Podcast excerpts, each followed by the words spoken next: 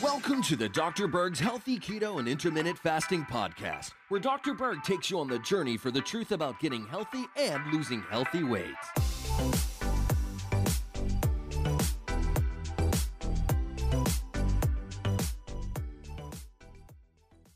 No, I'm not doing keto. I can't live without bread. Listen, I totally understand, and you probably have your mind made up, but just hear me out. Did you realize that an average American consumes 53 pounds of bread per year? That's 26 kilograms.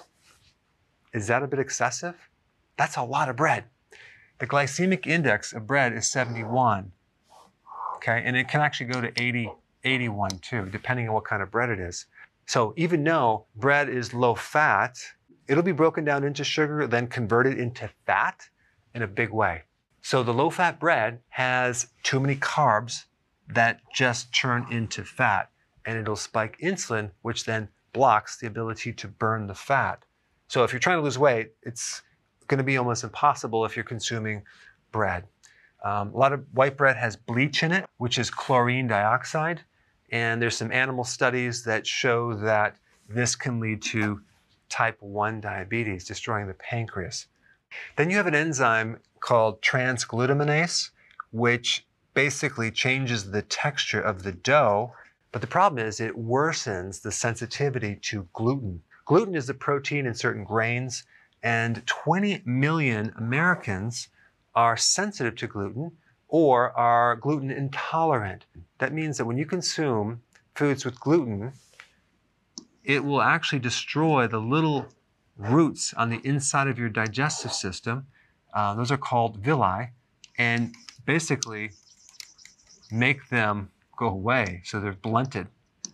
So you can't absorb anymore, especially even like fat soluble vitamins and nutrients.